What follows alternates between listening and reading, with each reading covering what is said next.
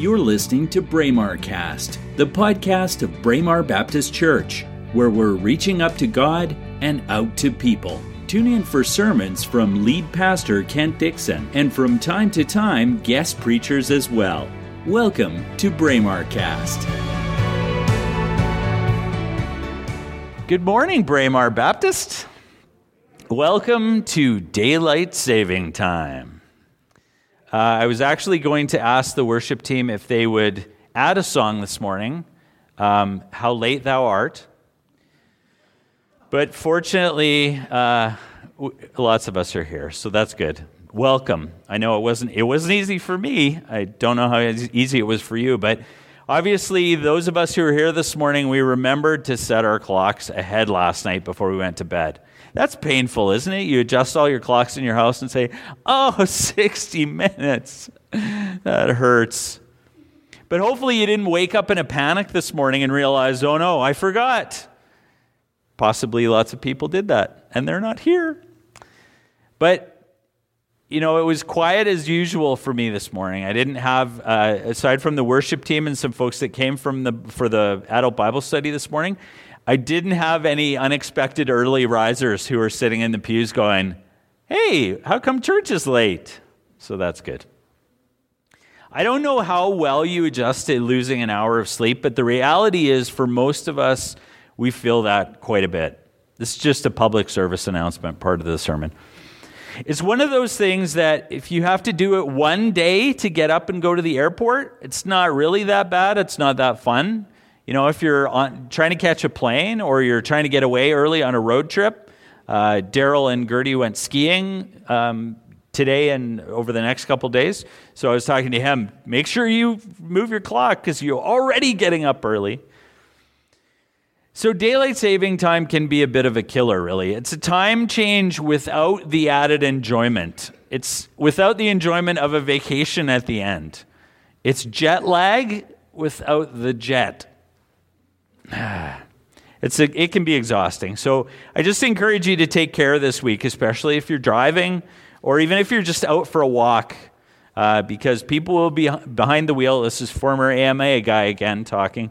People will be behind the wheel and they will be tired. So give yourself grace. Make sure you listen to your body, get, get lots of rest this week, especially flu season, and adjust to that lost hour because you will feel it. You know, speaking of feeling things, we played floor hockey last night. I am feeling it. I felt like I was in net, uh, and people were taking out their frustration on the pastor at times, especially Daryl and Connor and Chang. But the reality is uh, that pain, the pain of the time change will go away. So you may find it more difficult getting up in the morning we have that darkness again in the morning, and that won't be very fun. But enjoy the extra hour of daylight at the end of the day. We were driving to church last night, and I said, oh, This is going to be 7 o'clock tomorrow night. Look at how light it's going to be. It's exciting. And the temperatures are starting to climb. I mean, we got the snow, but the temperatures are starting to climb. So we're on the way out. So, daylight saving time is a transition. And we're also at a transition point in our sermon series on the story because we're moving from the Old Testament to the New Testament. And we find ourselves essentially in the Christmas story this morning, at least somewhat. And most of us, I think, can remember seeing a Christmas pageant or even being in a Christmas pageant. I've been a sheep at least once in my acting career. That's true. Makes me feel bad to remember it. So maybe you can picture a little boy in a bathrobe and running shoes. He nervously knocks at the door, and another boy playing the innkeeper, and he's maybe dressed in a burlap sack. And he tells Mary and Joseph that there's no room in the inn. Mary and Joseph shrug, look sad, and start to walk away. But what if a voice suddenly said, Wait, do you realize who you are turning away? Do you think the innkeeper in the Christmas story really wanted to be known throughout history as the guy who turned Jesus away? But see, we can't change that story. We can't change the scene. Because if we did change that scene, there would likely be other changes too. Maybe no angels singing in the sky, no shepherds keeping watch and marveling at the star, maybe no wise men, no announcement to the shepherds to look for a Savior in the manger. Our sermon this morning is titled The Birth of the King. And we begin in the Gospel of John. Now, I want to pause for a second. The book of John is at the beginning of the New Testament, close. And it follows the books of Matthew, Mark, and Luke. And these books together are known as the. Thank you. Have you ever wondered why those four books are called the Gospels? I've talked about it before, but I don't blame you if you don't remember. The word gospel is derived from an Anglo Saxon, I'm Anglo Saxon, term God spell. That's what it means, which means good story. And it's also related to the word evangelium in Latin, and then the Greek word euangelion, which means, any guess? Good story, good news. Good news. That's where gospel comes from. So the books of Matthew, Mark, Luke, and John are called Gospels because they are four biblical narratives that cover the life, death, and resurrection of Jesus Christ. So now we know that. So, what's the difference between Gospels or a gospel and the gospel? Because there's a difference. The first two refer to a book or books in the Bible. But the gospel is the proclamation of redemption proclaimed by Jesus and the disciples that is the central content of Christian belief. See the difference? And let's go through the gospel again quickly because we can never hear it enough. Sin is part of the spiritual DNA of humanity. And that rebellious nature keeps us from obeying God and seeking His will for our lives. It's only through the death and resurrection of Jesus Christ that our sin can be forgiven, making it possible for our relationship with God to be restored. So here we are at the beginning of the Gospel of John, and I want us to recognize something. Do you remember how John starts? What are the first three words? In the beginning. Where else do we find those three words? Thank you. So we recognize then that God is doing something amazing in his upper story that intersects with the lower human story in Genesis, where God creates all things. And this morning, we see those two stories intersecting in a very powerful way again. It's like God has a plan. And we recognize that this morning in the coming of Jesus Christ, the Messiah. The Bible says in John 1 1 to 5, this is one of my favorite passages in the whole Bible. Let's read this together. In the beginning was the Word and the Word was with God, and the Word was God. He was with God in the beginning. Through him all things were made. Without him nothing was made that has been made. In him was life, and that life was the light of all mankind. The light shines in the darkness, and the darkness has not overcome it. Say that last, that last verse together. The light shines in the darkness, and the darkness has not overcome it. The darkness will not, cannot overcome that light. When the Bible speaks of the Word with a capital W, we recognize that it is speaking of the Son of God. who came to be born as a baby in Bethlehem. So when John speaks here of the Word becoming flesh, that's the event he's speaking of. God the Son became flesh and blood, came to experience all that it means to be human, all of it. The word word comes from the Greek word logos, which is where we get the English word logic. Interesting how reason and faith intersect there.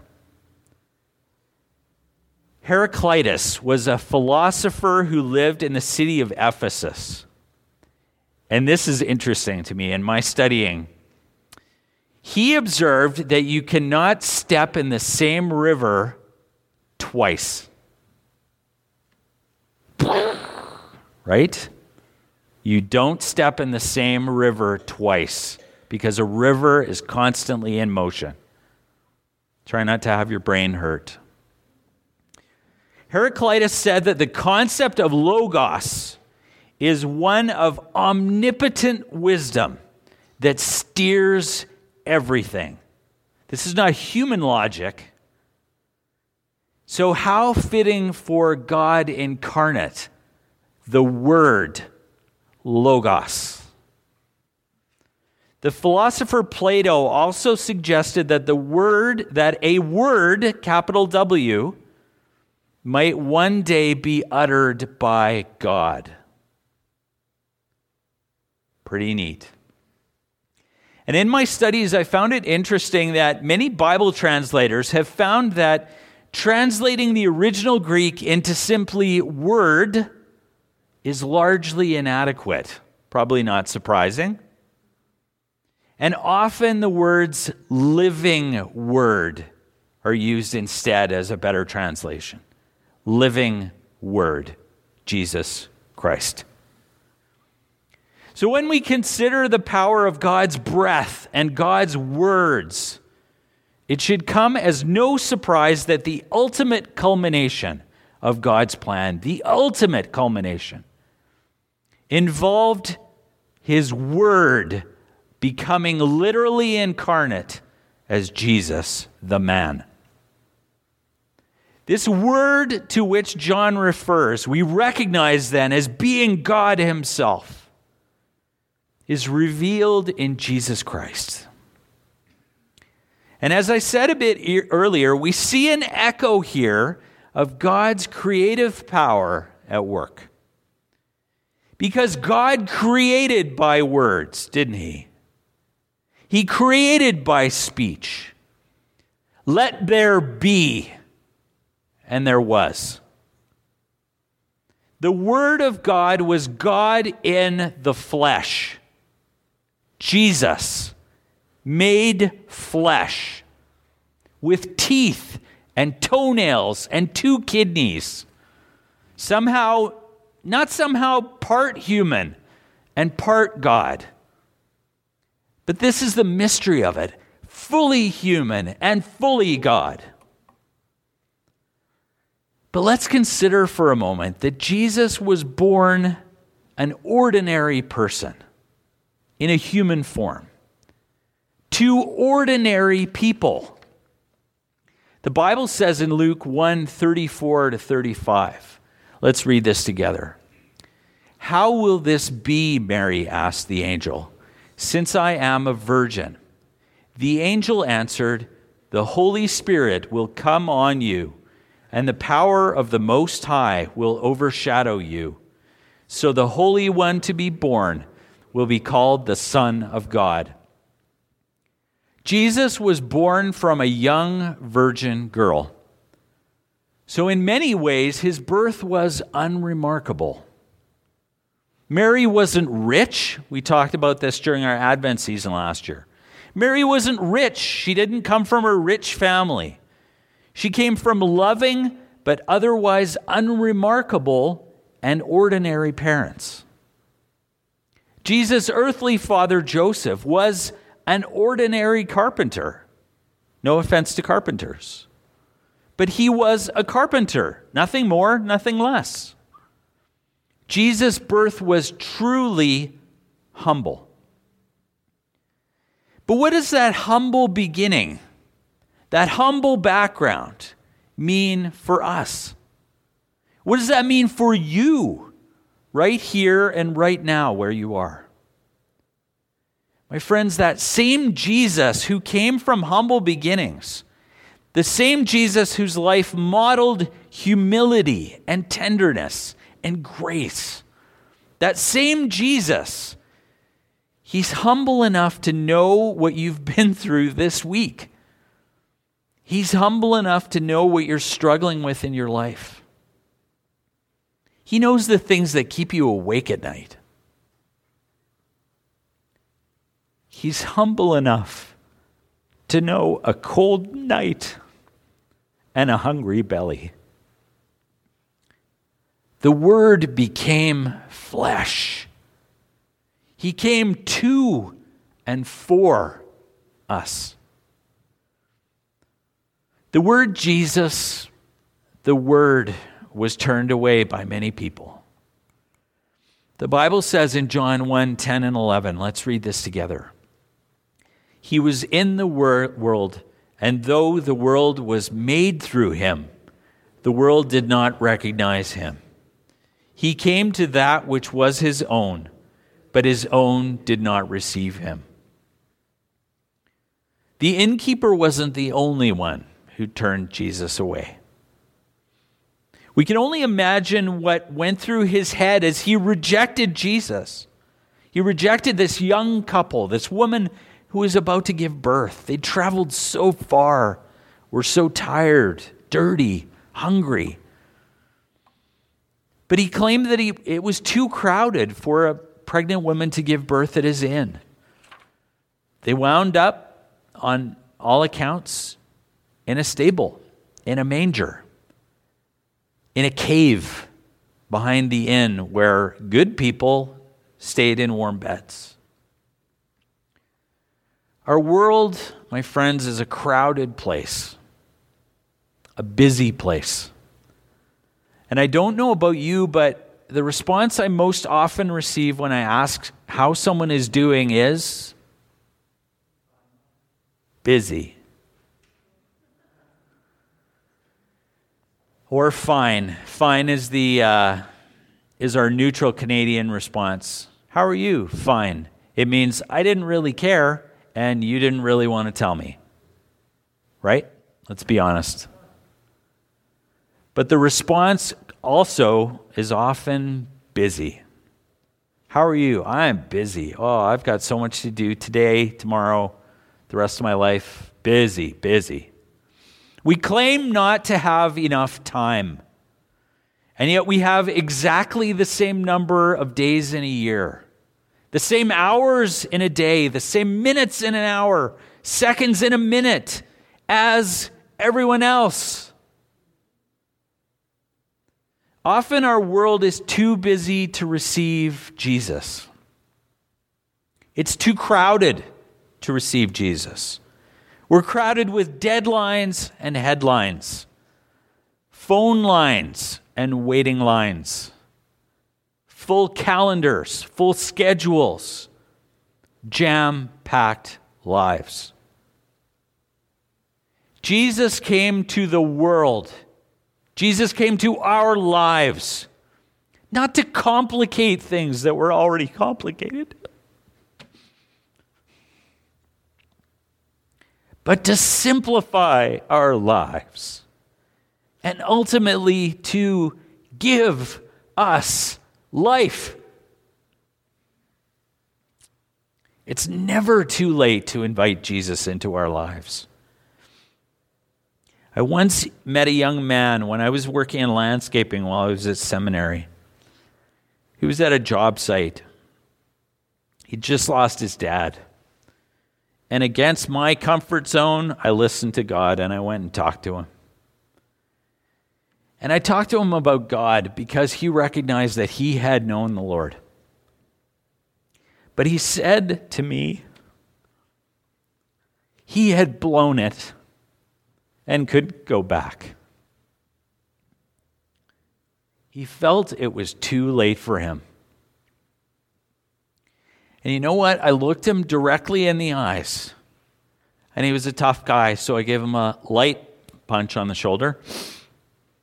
And I said, My friend, it is never too late.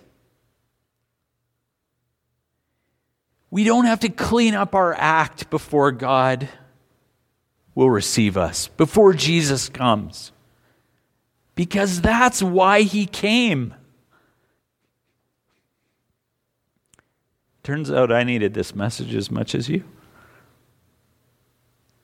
We don't, Jesus comes at the last minute. He comes when we least expect him, and always when we need him most. Because guess what? God's timing is perfect. It wasn't too late for Abraham at 100 years. Not too late for Moses after 40 years in the desert. Not too late for Jonah running from God. For Saul of Tarsus, who had persecuted Christians and met Jesus on the road to Damascus. It also wasn't too late for Peter, who had followed Jesus and said, Jesus, I will never deny you. And he did it three times. It wasn't too late for Thomas, who knew Jesus but doubted who he said he was. Friends, your life is not too crowded, and it's not too late for you to meet Jesus to come to Him, to return to Him. The Word, our King and our Savior. This morning, if you know Jesus and you follow Him, I celebrate that with you this morning. But if you don't know Jesus, or don't feel like you know Him the way you could, I encourage you to pray this prayer this morning. Very short. Come in, Jesus. Please come in and make my heart your home. Let's pray. You've been listening to Braemar Cast, the podcast of Braemar Baptist Church. We hope you enjoyed this episode. Please subscribe to our podcast and share it with your friends. You can also visit our website at braemarbaptist.com. That's B R A E M A R Baptist.com. God bless you.